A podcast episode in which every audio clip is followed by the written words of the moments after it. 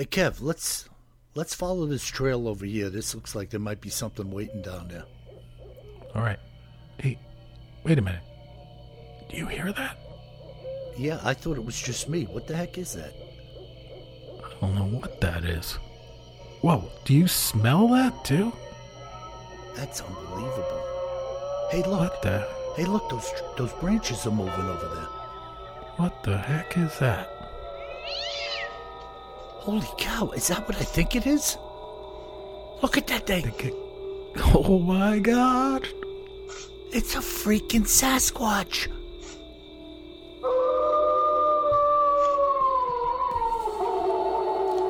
Welcome to the Bigfoot Terror in the Woods Sightings and Encounters podcast.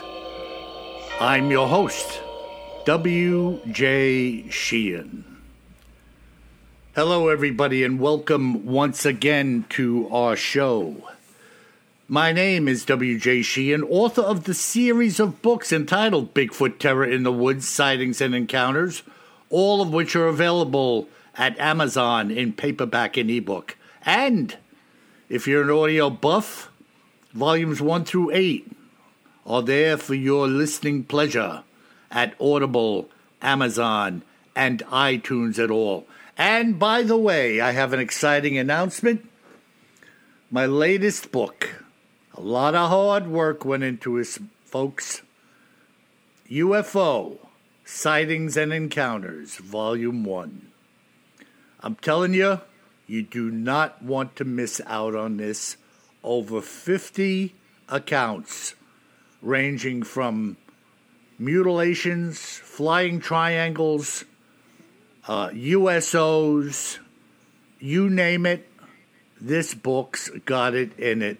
And if you have an interest in UFOs, it should be available on Amazon by the time you're listening to this podcast this weekend. So go out, grab a copy, grab a Bigfoot book, give them to your friends, read them, but go out and get a copy of this UFO sightings and encounters.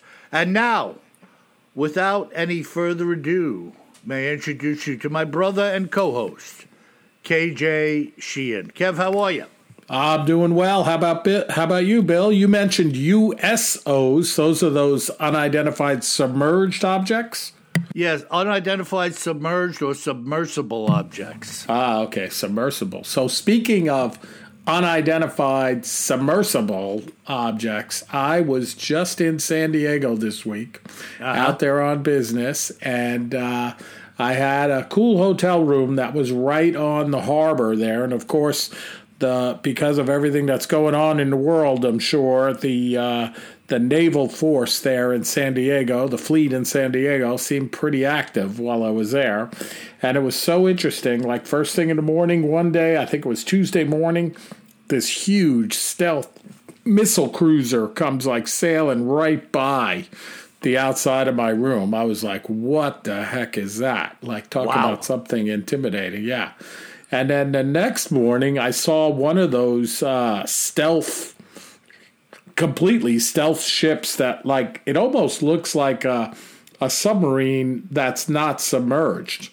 Yeah. You know, so it's really low to the water. You can't see any people or anything. There's really not any deck that you can see. Um, and not a lot of windows and stuff that came cruising by. And I, I'd seen them like on uh, Discovery Channel and on the internet, but I never saw one in person. It was wild. What do you think the length of that uh, vessel was, Kev? You know, you re- I couldn't tell. It was smaller than the missile cruiser. The missile cruiser was huge. You know, hundreds of feet long. So I don't, I don't know. But it's hard to tell when you don't have anything of scale. Like I, I always use the size of uh, people that are on the deck.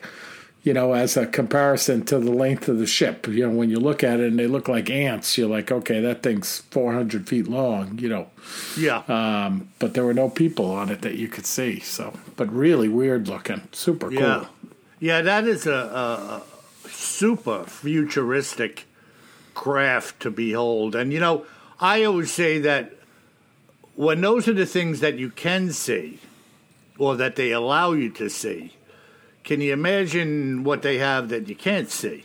Yeah, and they're not making any effort to hide it. Obviously, it's a beautiful sunny morning, and it's cruising down the center of the harbor in San Diego. You know, if it was something they didn't want you to see or wanted to hide a little bit, they could take it out at night. You know, enter the harbor at night or leave the harbor at night, and be tough to tell what it was. Yeah, yeah, that's interesting too. How Yeah, far away do you think you were from the from these ships, uh, looking out the window of the hotel room? Oh, I mean, if you said I was at sea level, no more than hundred yards. Wow, Yeah, oh yeah, they come right down the harbor there. You know. wow. I mean, you were uptight and personal with these Oh, yeah. boats Yeah. going by. Yeah.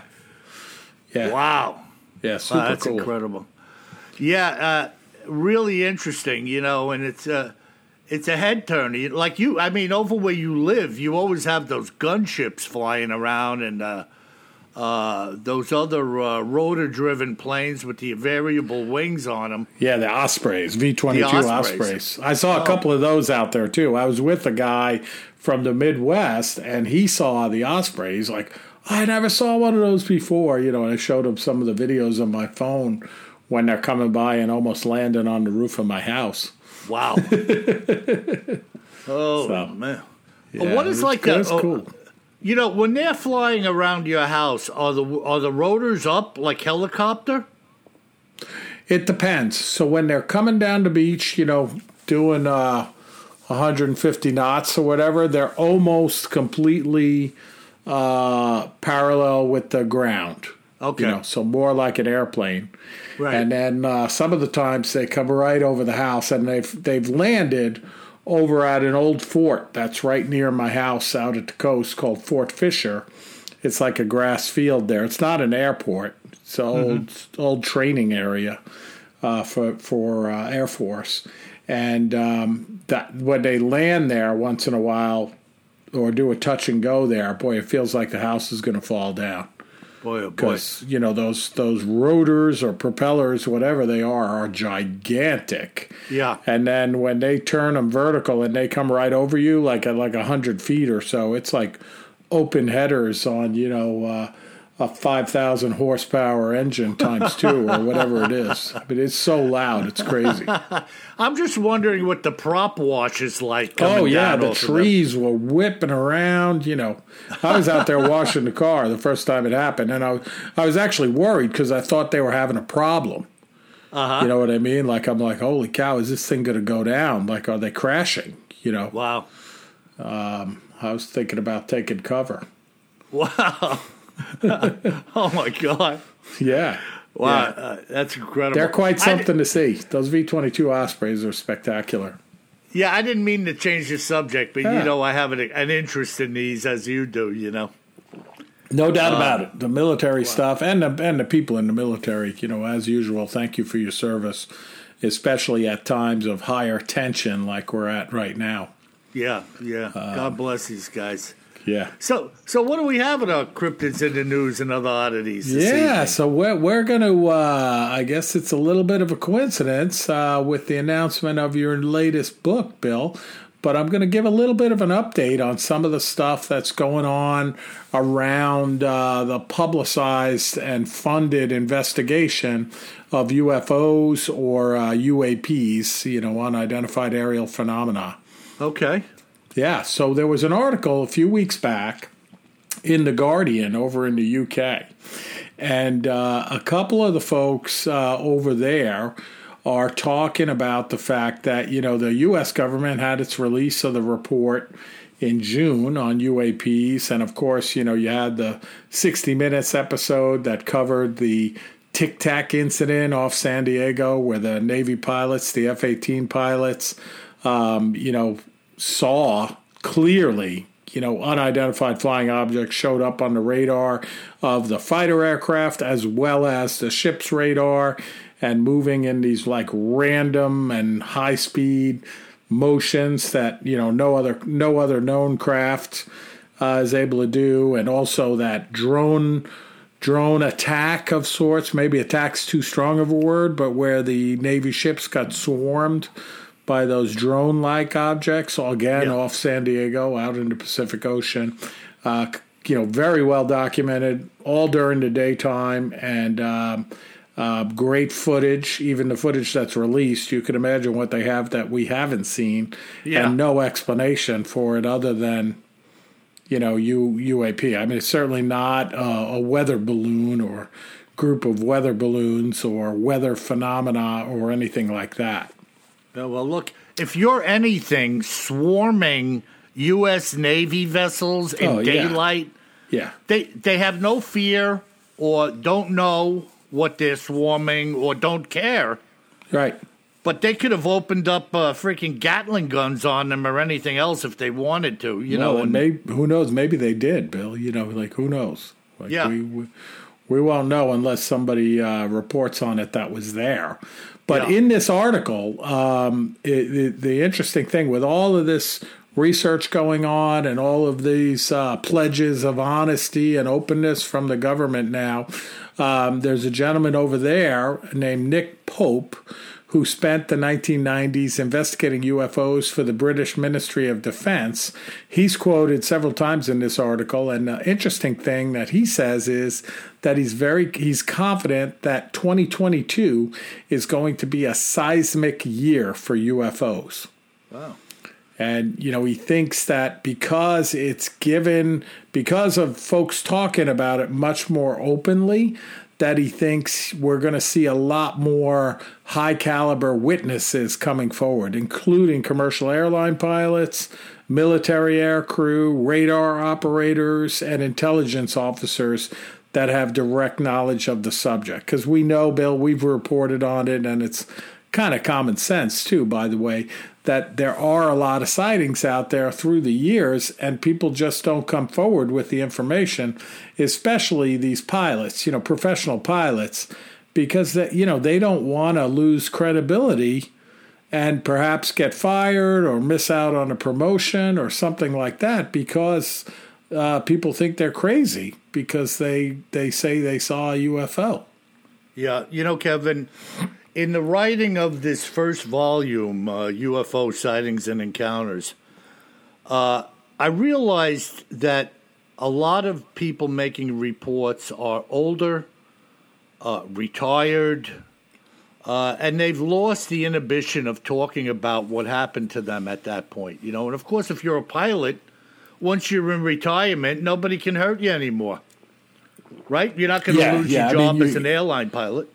Yeah, you don't have anything hanging over your head. But I, I mean, honestly, if I was an airline pilot and I saw this stuff, as I'm sure so many airline pilots see when they're flying, even across the U.S., but certainly, you know, I've been on so many flights to Asia and Australia where you're flying for 14, 15 hours at 35,000 feet, you know, under the starlit sky. I'm sure they see a lot of weird stuff. How about you? You ever see anything looking out the window or are you sleeping?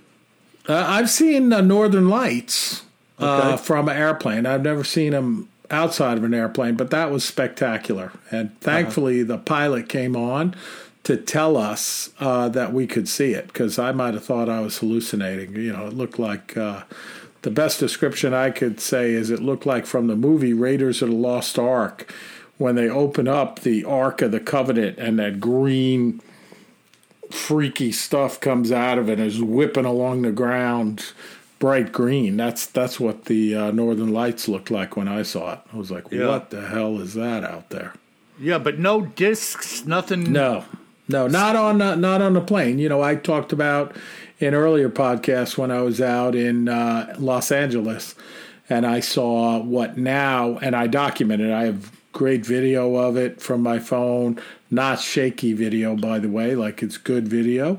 And because it went on for about 25 minutes and now it's been reported as a uh, trident missile that was fired off of a submarine off the coast of LA, which I, you know, we talked about it, Bill. I'm just not really buying that you'd be launching these huge missiles off of subs off of Los Angeles, and this was Friday night at eight o'clock. You know, Right. And for 20 minutes, by the way. 20 minutes, it's going north along the coast, and it's like taking up one third of the sky.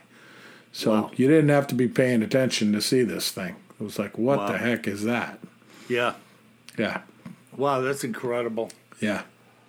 So so uh, pretty cool. And then there's another project that I want to report on uh, that the Guardian also reported on um, out of Harvard College at the observatory at Harvard College. This is a privately funded project which involves more than 100 scientists, and they're building a telescope system on the roof of the Harvard College Observatory, and it will begin operating this summer, the summer of 2022 and they're promising to make the findings of the project uh, publicly available. And basically, they're going to have this series of telescopes that will leverage infrared cameras to take 24 7 video of the sky, also equipped with radio sensors, audio sensors, and a magnetometer to detect any objects that might be present that are non visual objects and then they're going to feed everything they're finding 24 7 through some artificial intelligence uh, computer systems to analyze the data, of course, record the data, and then filter out objects that aren't of interest, like birds, you know, man made drones, airplanes coming by, meteor showers, and really pay extra attention to any objects that are not human made. Well, that's going to be interesting, and I hope they are honest and uh, forthright with whatever evidence they come up with in sharing it with uh, all of us. Yeah, I mean, I'm excited about it because it's basically like a trail camera, series of trail cameras leveraging more than video technology, aimed up at the sky 24 seven. They got they got to see some stuff, you know. There's no doubt about it. When no you're doubt cover- about it. Yeah, when you're covering the sky in that manner, uh, with the type of equipment I'm sure they'll have at their disposal. Uh, it's going to be some interesting artifacts uh, coming out of that program, I guarantee. Yeah, and the guy who leads this project, his name is Avi Loeb. And it's pretty interesting. He has a great quote, Bill, that you as a fisherman and me as a fisherman uh, uh, will get a lot out of. And he says, It's just like a fisherman on the beach looking on, standing on the beach, looking at the ocean, saying, Where are all the fish? I don't see anything. And he says, Obviously, if you don't use a fishing net, you're not going to find anything. So, you know, he yeah. talks about this uh, this series of telescopes as kind of a fishing net to catch uh, catch UFO sightings. Right. Well, you know, you cast a broad net and something's going to fly into that thing. Exactly. But if you're just looking at the surface of the water, you're not going to see fish. Pretty rarely well, are you going to see fish. Yeah, unless something breaches the surface, you know. But exactly, exactly. Of course, we all know that once you get eyes under the water, the whole thing is like, wow. Oh yeah. You know, look at this. yeah, yeah. You know, Kev, you so remember some? Yeah, go ahead. Go ahead. Well, I was just going to say some of the old uh, stuff that we can now see where uh, even looking underwater when the first divers went down and the first underwater camera footage was shown, which to us is archaic at this point. But when those first pieces of footage were shown to people, they were amazed at what was under the surface uh, that they could now see with these brief pieces of footage that was being presented uh, to them. So this is really the same thing, but more futuristic. Yeah, well, you I don't know if you saw. I'm, going to get the name of the ship wrong. I'm not prepared on this front, but I'm just thinking about it. I don't know if you saw it earlier this week, but they they found uh, the ship um, uh, that ran aground on the ice like a hundred years ago at the South Pole. Um, and ended up sinking. Um, I'm trying to, I want to say Relentless, but that's not the name, but it's a similar name like that, where uh, it should have been that everybody died, but the captain exhibited great leadership and one told everyone to get off the boat because the ice was going to crush it. And then they got onto these ice floes, and he made it to a place of civilization and then came back and rescued the rest of the crew. But they found the ship under the water, and because the water's so cold down there, uh, you know, there's not much living in it. The footage uh, from the uh, submersible, I mean, you can see the captain's wheel of the old sailing ship. It's spectacular, like great condition. Yeah, and you know, Kev, uh, I don't know how this happens mentally. I was just having this discussion about the captain and the boat uh, last night at work. And do you know I am drawing a complete blank on the name of the vessel the name, know, and the captain's name? I know, me too, me too. I don't, but it's, I don't know how that happens. I know, I know. I, I know it know, happens for me today because I got up at like four o'clock in the morning and I've been flying all day from San Diego. So yeah, it's like uh, a brain fog. I need a, I need a nap. That's how it's happening. Yeah, we'll forgive you.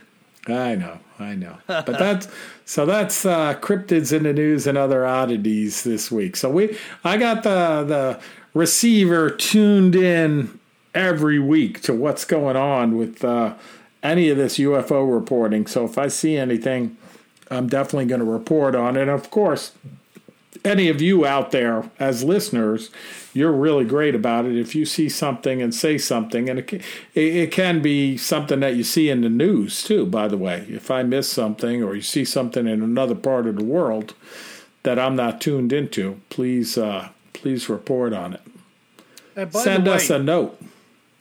I, I was just going to say, Kev, that by the way, coming from Nick Pope, uh, that was quite a statement for him to make about uh, this year being a banner year for UFO. Yeah, seismic year, seismic year for UFO sightings. Yeah, that's really. Uh, we'll see.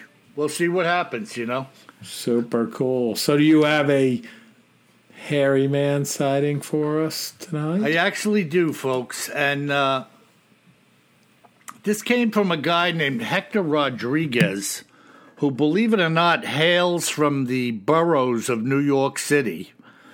And uh, pretty incredible uh, what he experienced uh, as a leader uh, in the Boy Scouts. He said this I had just retired from the NYPD when I got involved with the Scouts as an adult. Returning to an organization that I had first enjoyed as a young boy. I should mention that I was a cub and a Webelo, but by the time I was ready for full blown Boy Scouts, things weren't great in my family, so I couldn't continue on. I wanted to help boys participate in a way that I was unable to when I was a child.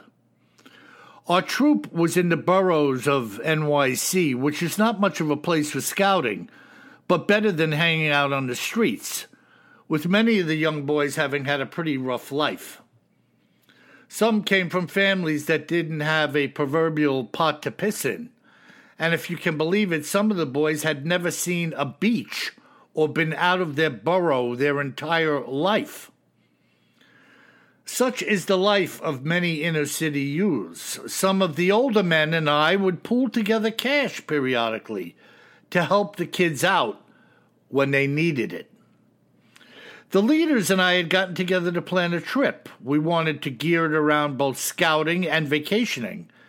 And when we unveiled our plan to the boys, they went crazy. In a year, when we were going to go, oh, excuse me, in a year, we were going to go to Yellowstone. Now, for the most part, these kids could not count on family money to fund them. And we knew that. So we had the boys do some fundraisers in their churches and pounding the bricks for some cash from local businesses. They actually did quite well, and the leaders and I kicked in about five grand in total to supplement the rest of the money that we needed. We had planned ahead and made reservations for two cabins near the park. There were four adults and nine boys in total. Knowing that it would be a tight squeeze, nobody cared, for this would be the trip of a lifetime for all of us. The furthest I had ever been from home was a charter fishing trip in Montauk Point, Long Island. Even though I was 51, I was still very much like these little guys. In my heart, I knew that this trip would provide good and lasting memories for all of us as well. They were a great bunch of young people and they were proud of being scouts. finally, all the pieces came together. We arrived at the cabins. They were really cool, and the boys were already grinning from ear to ear. After a life of never seeing anything other than concrete and cars, this location was paradise. And it was the beginning of something that I never wanted to end. Our agenda was to do a little bit of everything, which involved a lot of walking, but we were all up to the task, and wild horses couldn't have slowed down the boys and myself and the others from completing our agenda. Finally, all the pieces came together. Excuse me, I went I backtracked. If I recall correctly, we were on our fourth day in the park when we scoped out a fairly rigorous trail that we would take up as high as we could along the side of the mountain. Three of the men were at the head of the pack, and I was trailing behind to catch any stragglers. We reached an area where we hugged the side of a rock wall as we walked with a steep hillside sloping off and down to our left. The hillside was covered with a great deal of smaller and larger pine trees. Even though it was nowhere near the end of the trail, this was about as high as we would go this day, and so we stopped for a refreshment break before starting our descent. As we set off, I realized that something inside of my boot was poking my foot. So I stopped to take my boot off without saying anything to the others, and they kept on walking without me. At the time, I thought nothing of it and that it would only take a minute, and I'd scurry to catch up with them. When I had finished and looked up, they were already gone around the bend and had passed clearly out of my sight, and I couldn't hear their voices anymore either. I was putting the boot back on as the tops of several trees off to my right side started to shake violently. A few seconds later, a large ape like monster emerged from the side of this wooded slope, walking on all fours. It stopped directly in front of me, blocking the trail and my descent, rising to its hind legs. It was almost the same height as me which was a little over six feet tall, but it must have weighed 700 pounds since its body was like a block of muscles. The creature's face was kind of like a human's, but it didn't look entirely like a gorilla either. It was sort of like a hybrid, if that makes any sense to you. All it did was stand there, moving its head around in a weird way, while not really focusing its eyes on me. It kept opening and shutting its mouth like it wanted to stretch its jaws without making a sound. After a minute, it started to swat the branches next to it, and frankly, I didn't know what to do. I didn't want to shout for fear that I would startle it, so I started to slowly backtrack up the trail, hoping it would go back down the slope, but it didn't. Instead, this thing started to follow me up the trail and I didn't know what to do if it would attack me. I withdrew my knife, since it was the only thing I had on me, and braced myself for what I believed would be the inevitable. Suddenly, I could hear the group calling my name, and from the sounds of their voices, they were obviously getting closer and had no way of knowing what they were walking into. As their voices got louder and louder, this thing started shaking and twitching when with one quick hop it leapt off the side of the trail and back down the slope into the trees. I could see some trees moving and could hear it going down the side of the embankment. When we met back up, I was asked all the usual questions. Where were you? Why didn't you tell us to stop? We thought you got hurt. All I said to them was that something was hurting my foot and I had stopped to take my boot off. I didn't want to scare them and I said nothing. That night, when the boys nodded off, the guys and I shared a couple of beers, and I told them what really happened on the trail. John said to me that he knew something was up when he looked at my face, saying I looked as white as a ghost. Hearing about what transpired left them just as baffled as I had been while I was experiencing it. To this day, the boys have never heard a word about it in fact, one of the boys is about to retire from the NYPD. Time really flies. And as I always do, I asked Hector to embellish on the description of the creature. And here is what he said Well, its head was slightly cone shaped. It didn't come to a sharp. Excuse, excuse me. Its head was slightly cone shaped. It didn't come to a sharp point, but it wasn't rounded like a man's either. It also stunk a little, kind of like a locker room after a workout. The eyes were black as an eight ball and very shiny, but they were also deeply recessed in its head. It had an extremely large jaw that jutted out at the chin, which reminded me of the old cartoon character Gigantor, the space age robot. I was less than 15 feet away from this thing, and it had a lot of hair on it, but not entirely covered like a bear or a dog.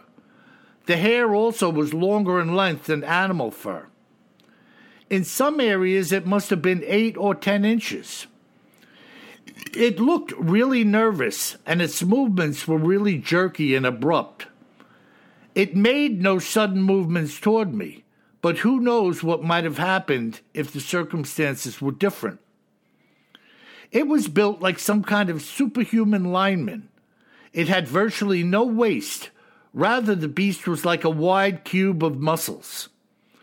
Its arms were extremely long and thick, and I could see the individual muscles through the fur. When it wasn't moving, its hands were at full length below its knees.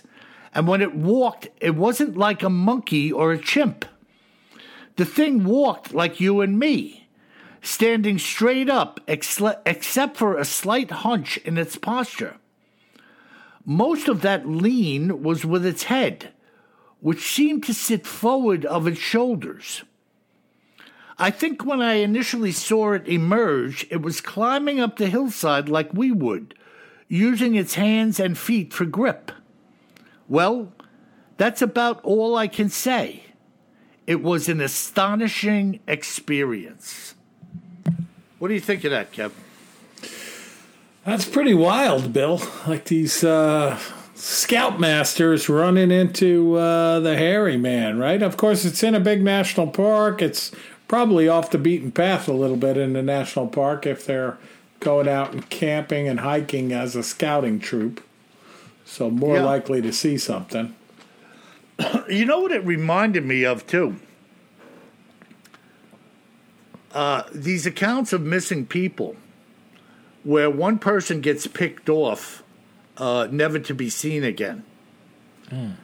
And if you think about this guy, he had stopped. Now, if you were with a group of people and people were laughing and carousing around with each other, hiking around, and all of a sudden Bill at the back disappears, you're not necessarily thinking the guy behind you is going to disappear from the planet.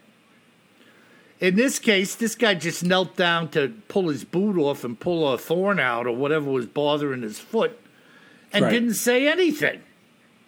Right. So he was just thinking, like, yeah, I'll catch up with him. Just give me a minute here, and just bent down, slipped his boot off, you know, and figured if I have to, I'll trot and catch up with him. But yeah, common common mistake, by the way. You know, you don't want to do that because even if it's not the hairy man, you don't want to like be catching up, slip and fall, and people don't even know you weren't with them. You know. Yeah, I mean, would I have done that?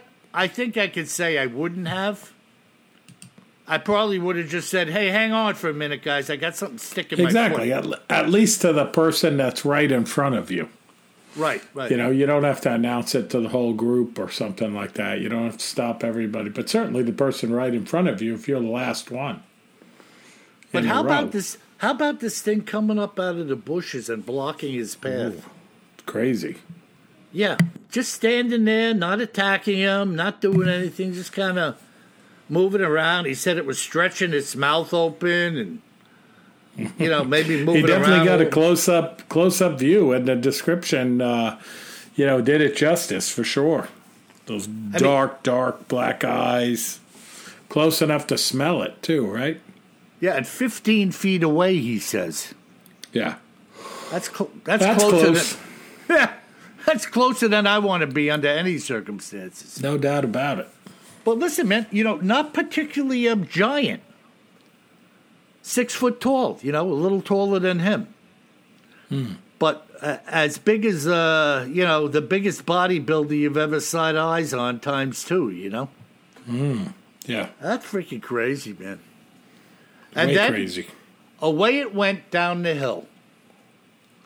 So very bizarre. I don't know. I think if that guy had gone much longer, maybe the tables would have been turned. Yeah. Uh, Or maybe, obviously, this thing knew they were there, this group. oh, and he's had- watching them. Yeah. Yeah, and came into position after this guy was singled out.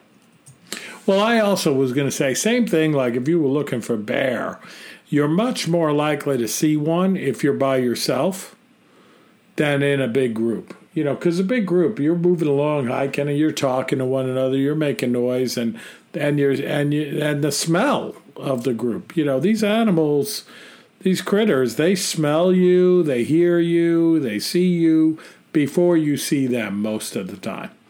And the bigger your group is, the more likely they're going to sense you, and therefore the less likely you're going to see them. Well, and let me say this. If you're next to me, you're going to smell me. you know what I'm saying? I smell what you're saying. I smell what you're cooking. I'm 600 miles away, and I smell what you're saying.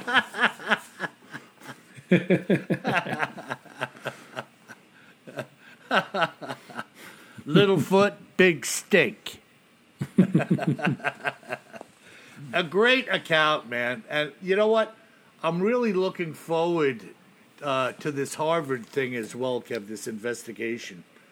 Uh, so we'll have to see what they come up with and what they start uh.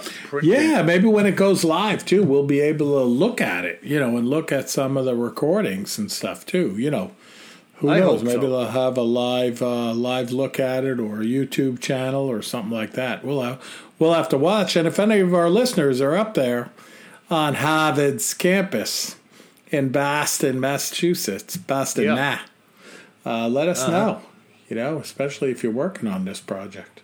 Yeah, and it, uh, we'll have to give ourselves a little resolve to uh, tap into the Harvard website and look into it periodically. There's got to be some segment on there where these guys will be uh, uh, posting uh, this project as it goes along. Oh, absolutely. That's Yeah, one interesting, hundred man. percent. Great account, Well- Bill. Yeah. Fantastic. And, uh, you know, again, it, it reminds me of uh, some of the accounts that I have. One of them we haven't gotten to yet that was really sad and creepy. Uh, and uh, a lot of the 411 info about missing persons uh, rings kind of true with this type of encounter, uh, where one was cut off and evidently. Look, Kev, if this thing had gotten a jump on him, uh, could have smashed his head like a pumpkin before he could have said anything, broke his neck.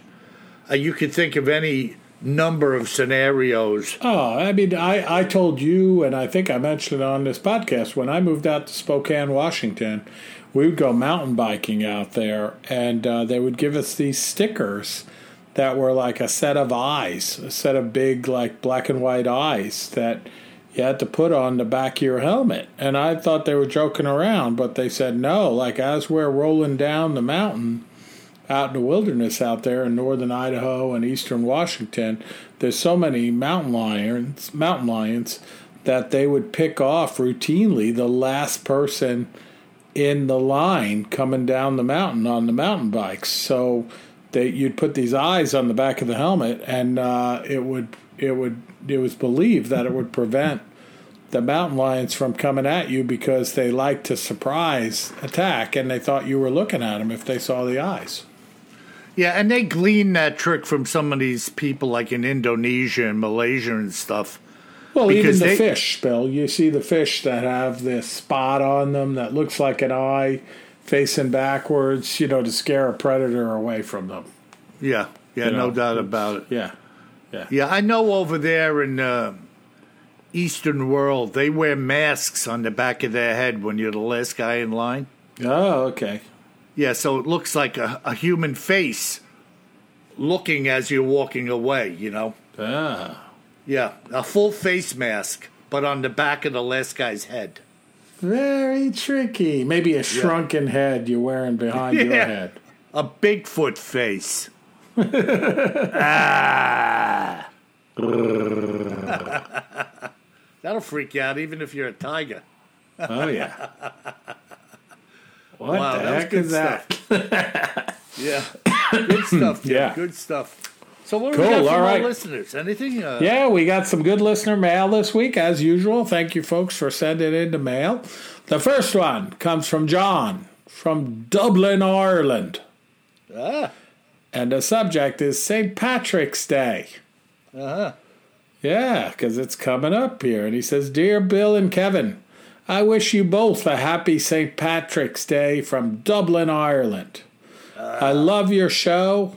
Some Irish leprechauns, the little people, will soon trip up those Bigfoot. S- Some of those Bigfoot with red eyes, well, may well be red Russians. And he says, I will remember your wife in my prayers, Bill. Best wishes, John from Dublin, Ireland. ah, thank you, John. Yeah, and happy St. Patrick's Day to you, John. Yeah, you shanty old Irishman. Have a pint of Guinness for me. Some of the mother's milk. That's interesting. Just a little tap on the shoulders from our listeners, and uh, I, it's amazing how many people have listened to us over there. Oh, from all over the world. Yeah, but certainly in uh, in Ireland, the Republic of Ireland, and the UK. Yeah. Yeah, no, it's unbelievable, you know, and we're glad to have you on board, all of you blokes. it doesn't And, take uh, much, yeah. folks. Just a hello, just a hello, you know. Oh yeah, we love hearing from you. Even if we don't read your your uh, note, we still love it. If we don't read it on the air, we will read them all, and they they keep us going. We love hearing from you. Yeah, no, it's nice. It gives us a So. connection, you know. Yeah. So we'll move over from the Republic of Ireland to Cam from the UK. Uh huh. And he says, "Hey, yous guys, Bill and Ted." A little reference, a little reference to Bill and Ted's Excellent Adventure. he says, "Sorry, I mean Bill and Kev.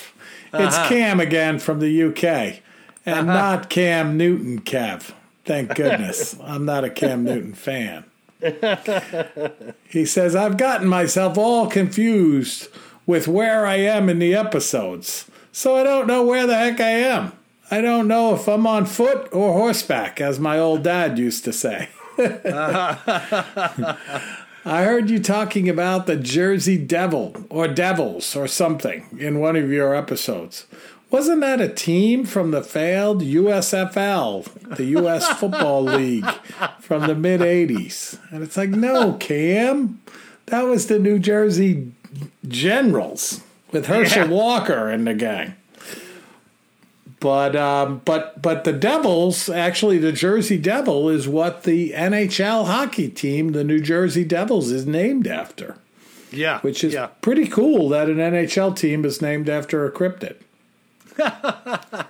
so You know, I, I know. got to think, Kev. Don't you think when they named the New Jersey Devil hockey team, they were thinking about the Jersey Devil? oh, definitely, one hundred percent. It's documented. I, yeah. Oh, it was. yeah. Oh yeah. Oh, I didn't know that. I thought somebody Yeah. just came up with that name. You know.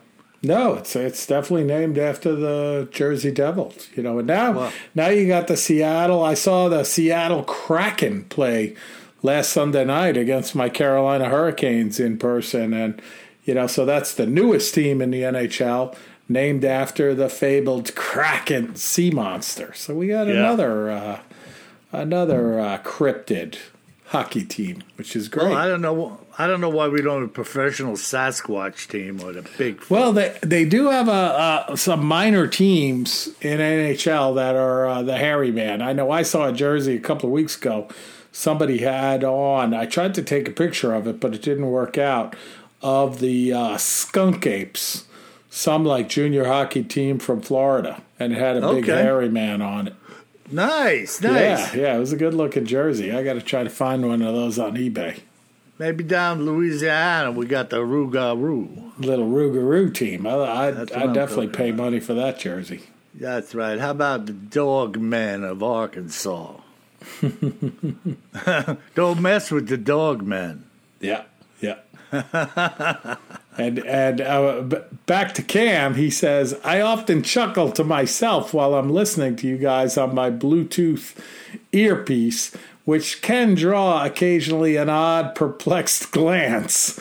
Uh, from the other people that he works with, which is pretty funny. I've, I've been, I've been there, Cam. I've been sitting on an airplane and just bust out laughing while I have my little hidden Bluetooth uh, earpieces, earbuds in my ears, and people look at me like I'm freakier than I already am. And you know me, Kev, I got nothing to do with laughing in public. I know, right? exactly, exactly. And then, coi- completely coincidentally, we're going to go from Cam in the UK to Lisa from New Jersey. Uh huh. So pretty interesting. We we have the mention of the Jersey Devil, and we end up in New Jersey. All right. And she says, just a couple of questions. Hello, gentlemen. I'm not sure who this who she's talking to, Bill. Um, but she says, since there have been so many sightings of both Bigfoot and Dogman in the U.S., have you heard of any sightings of both of them, perhaps at the same time? Oh, she says, no, perhaps in the same area, not necessarily at the same time. My second question to you both is assuming they may have had overlapping territories, do you think that Bigfoot has or would protect a human being from a creature like Dogman? Or would they simply mind their own business like many other apex predators, predators in the wild would do? I know these questions may seem crazy, but if these creatures do exist at all, do they coexist with each other? Thanks for taking the time to read my email, and please keep the stories coming. Lisa from New Jersey. By the way, Lisa, those are some great questions. They're not crazy at all. But very difficult to answer, Kev. I mean, what do you? Well, do you yeah, I mean, to I think based on your based on the accounts you've come across, um, you know, I don't know. She's not asking this, but we might as well say it. I I think there was an account, Bill, where there was a dog man and a Bigfoot together, or did, did I dream that one? Maybe. I think you dreamt it because I've I never dreamt heard it. of Could be. I often dream of Dogman, so it could be. Yeah, I Um, mean, but- I, I know we had the fight where the two Bigfoot was squaring off Oh yeah, yeah, Uh, yeah. in that territorial battle. That was something, and I actually have another one we're going to get into at some point, uh, where it seems that these guys encountered another similar struggle, but at a greater distance. But we'll we'll get Yeah, there. But yeah, and I, haven't think in a anything- in a yeah in a greater area like Michigan, you know, we hear of Bigfoot in Michigan and certainly Dogman in Michigan, but that's a very large area. I don't know if they coexist in the same acreage and stuff like that. I doubt it. And then the question, like, would a Bigfoot, excuse me, potentially protect a human from a Dogman? I mean, possibly, right? Dogman generally thought of some type of more evil creature than a Bigfoot. I don't know. What do you think, Bill? I don't know, but I think in nature, uh, animals tend to avoid each other unless Right. you're going to attack uh, the other for food or territory. And that's her And, uh, reference, I guess, to other apex predators. You know, Yeah, grizzly's know. not going to save you, you know, from an orca whale or something. yeah, yeah. Doesn't work I don't know. way. So it's a weird phenomenon, and I don't think we're going to be able to come up with a suitable answer No, uh, because it's totally conjecture what would happen. You know. but Lisa, I love the questions. I love them. I don't think they're crazy at all. It's, it gets us thinking. It's cool. Yeah, yeah. It's interesting, and thanks for chiming in, Lisa. yeah. Wow. And then our last email, Bill, comes in from Chester. And uh, Chester says, In your last episode, which was really fun, by the way, you mentioned that you were recording it on both your dad's birthday and Bill and Paula's anniversary. How could ah. it get any better or cooler than that? Yeah. And yeah. he says, "Well, that same that very same day, my sweet sister-in-law and dear sister in Christ gave birth to her second child. wow. Praise the Lord." And then he has a funny. So thank you, Chester. Uh, and then he has a funny question in the end. He says, "I do have one question for you two. Which one of you is Wayno, and which one is Plutonor?"